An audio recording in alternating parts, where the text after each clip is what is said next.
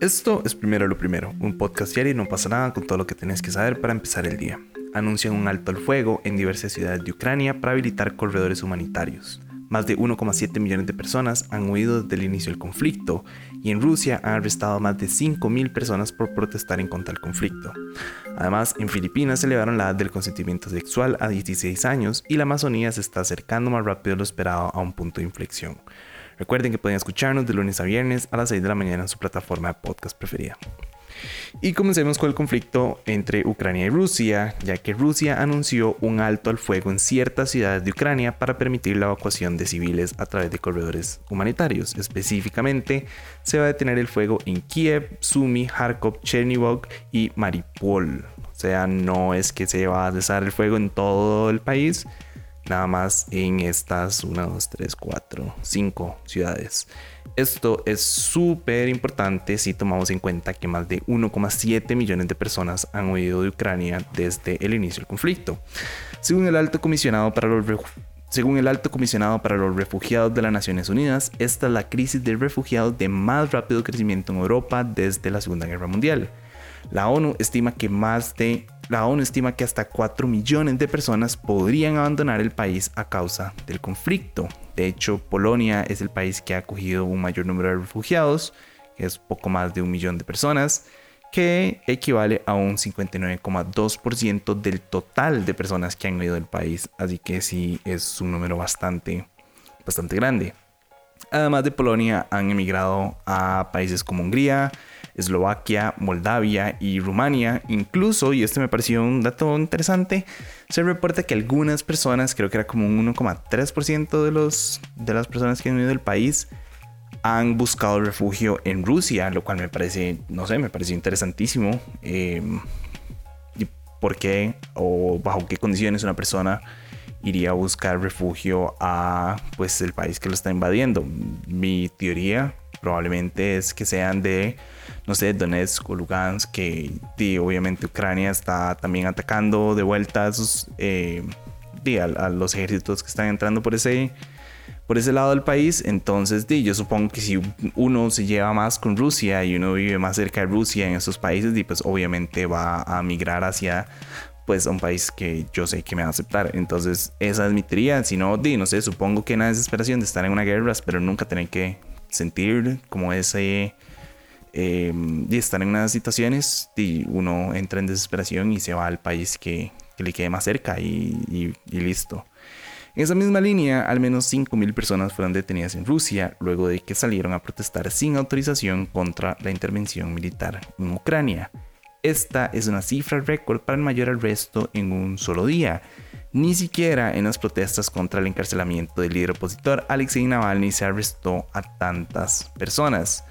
No sé si sabían, probablemente sí, porque ya lo he mencionado varias veces. Recientemente se instauró, se instauró que las personas que se manifiesten o den intenciones de querer salir a manifestarse en contra del conflicto se van a exponer a una multa. Yo creo que este tipo de, medidas en realidad hacen todo lo contrario a lo que ellos están buscando. Eh, dice, yo quiero evitar un conflicto y la solución que se me ocurre para para, no sé, para controlar la población es pues represión y no permitirles salir y, no permitirles expresar sus sentimientos en contra o a favor del conflicto, depende.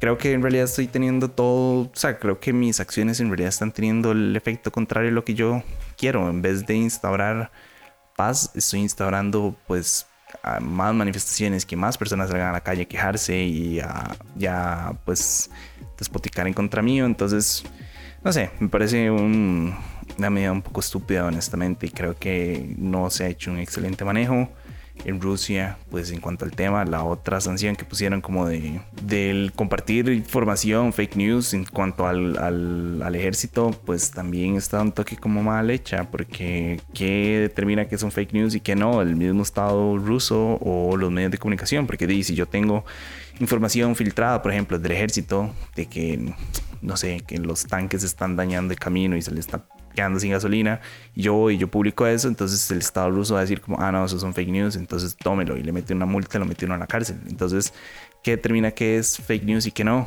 Eh, obviamente hay todo un tema en cuanto al, al, envío de informaciones y, a la publicación de informaciones en, este conflicto. Creo que ya lo he hablado aquí también, que obviamente en, Twitter se reproduce muchísima información que no es 100% verídica, no está verificada, entonces obviamente hay todo un mar de, de desinformación que tenemos que navegar. Incluso nosotros periodistas nos hemos encontrado con casos de videos que se supone que eran eh, reales y después resulta que no. No sé, hay cientos de casos de información, de desinformación, perdón, que, está ahí. Y entonces, esa es mi pregunta, como qué se considera desinformación eh, y quién es el que va a terminar eso. Porque obviamente el video de, no sé, por ejemplo, esta chiquita afgana que estaba peleando contra un policía y entonces dijeron que eso es que estaba ocurriendo en Ucrania y no, es un video de hace seis años. Eh, obviamente eso es fake news en todo el sentido de la palabra. Pero si yo, repito, digo que los tanques están quedando sin gasolina y que no están funcionando y que se están quedando pegados en barro, el mismo ejército me va a decir que no, que ellos son súper buenos y que los tanques son súper buenos. Entonces, dime, va a gustar de fake news. ¿Saben cómo, a lo que me refiero? Como que, que determina qué es fake news y qué no. Eh, pero bueno, no sé ustedes qué opinan de, de todo este tema, qué opinan del conflicto, qué opinan de la cantidad de personas que han tenido que dejar su país. A mí eso me, en realidad me, me rompió el corazón. Se imaginan nada más estar ustedes viendo su vida y que un día pues tengan que salir y dejar todo atrás y a su familia y, y todo lo por lo que trabajaron para poder tener una vida digna y poder nada más salir adelante, tienen que dejarlo atrás por un grupo de poder que está buscando más poder y ojalá, yo espero realmente que estos corredores humanitarios pues sí se puedan instaurar. Ya hace un tiempo habían dicho como que no y después ahora que sí, esperemos que esta vez sí sea cierto. Si no me equivoco, la OTAN había dicho que ellos no iban a enviar apoyo aéreo para poder habilitar eh, corredores humanitarios. Entonces también es como, la OTAN tampoco está sirviendo mucho. Entonces el que no ayuda, que no estorbe. Siento yo como que y podrían como también ir jalando un toque eh, y no estar como en esa jodedera como de, ah, sí, te, ayudo, pero no le ayudo realmente, ¿saben? Entonces, no sé, quiero saber ustedes qué opinan de todo este tema. En otros temas, las Filipinas o Filipinas elevó la edad de consentimiento sexual a 16 años, dejando atrás una ley de casi un siglo de antigüedad que establecía que los adultos estaban autorizados a tener relaciones sexuales con niños de 12 años si estos últimos estaban de acuerdo. Con la firma de esta ley, cualquier relación sexual con una persona menor de 16 años será ilegal y podrá ser castigada con hasta 40 años de prisión. Eso sí, se aclaró que las parejas adolescentes quedarán, exentas si su diferencia de edad no es de más de 3 años y si las relaciones sexuales son consentidas. Eh, no sé, o sea, una persona de 16 años también me parece como una cifra un poco baja, como qué putas alguien quiere tener relaciones sexuales con una persona de 16 años. Eh, obviamente yo entiendo que aquí entra en, juego todo un tema de, violaciones, que ya casi lo vamos a hablar, y de abusos, pero más allá de eso, o sea, qué putas alguien como querer tener sexo consensuado con una persona de 13 años o de 12 años. Es como, man, yo creo que eso ya es estar como un poco mal de la cabeza. Creo que es una ley súper retrógrada. Repito, tiene casi un siglo de, de antigüedad. Entonces, como que hay ciertas costumbres que queríamos ir dejando atrás. Es como esta vara como de, de que se casan con un montón de personas y un montón son, son menores de edad y las venden a las familias para que, di, no sé, las cambian por bienes y por estatus. No sé. Eh, son un montón de acciones y de tradiciones que siento que ya deberían de quedar en el pasado y esta definitivamente es una.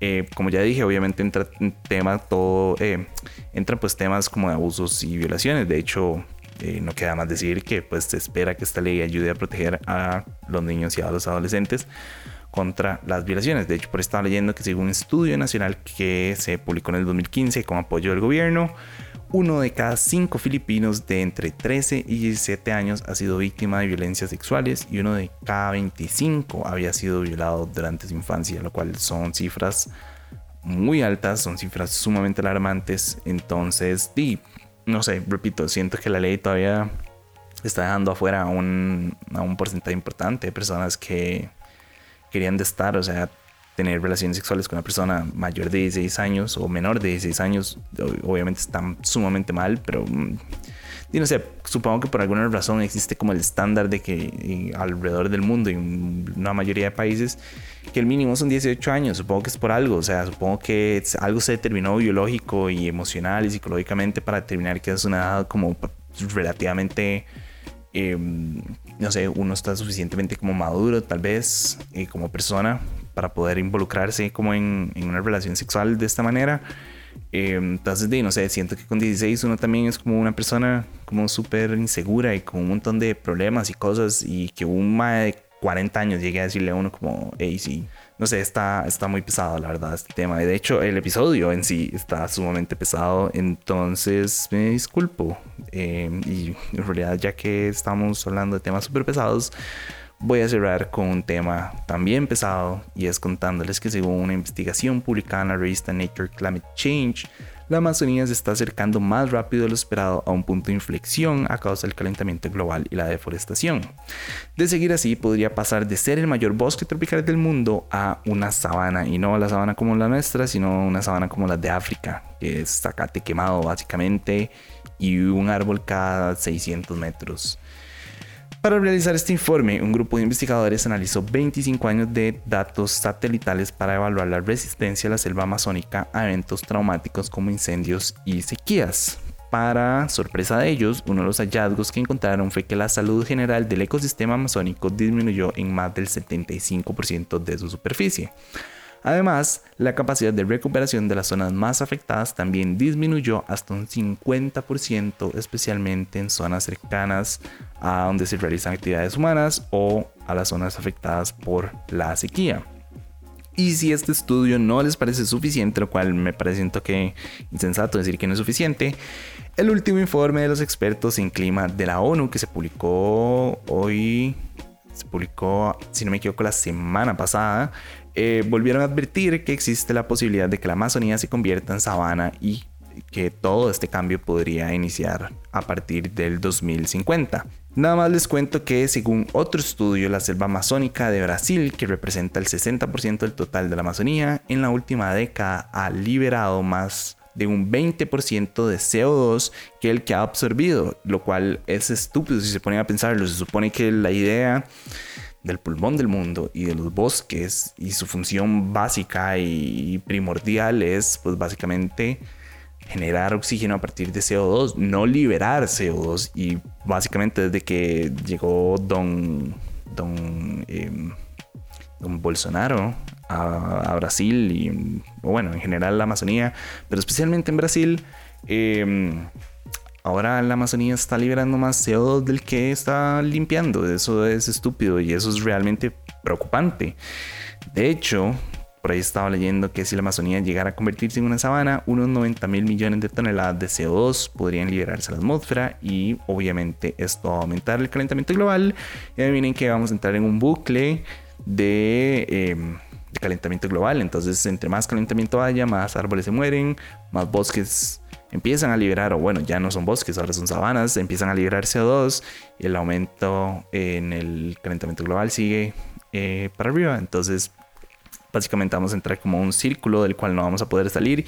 Y ahí viene qué va a pasar al final, pues nos vamos a morir. Entonces, que tuanis, ¿no? Que tuanis, como di, nada más estamos destinados a destruirnos porque pareciera como que la gente no le interesa tanto. Eh, porque de hecho, según este informe o según este estudio del que les estaba hablando, en realidad no es tanto como la deforestación a gran escala, sino que también hay un porcentaje muy grande de deforestación como individual, de personas que van y tienen, no sé, sus, sus cosechas, entonces van y, botan un montón de árboles para poder cosechar más, y empiezan a matar animales de, la zona o empiezan como a, a, secar los ríos para poder, no sé, plantar o porque son terrenos sumamente fértiles y entonces los necesitan para poder subsistir.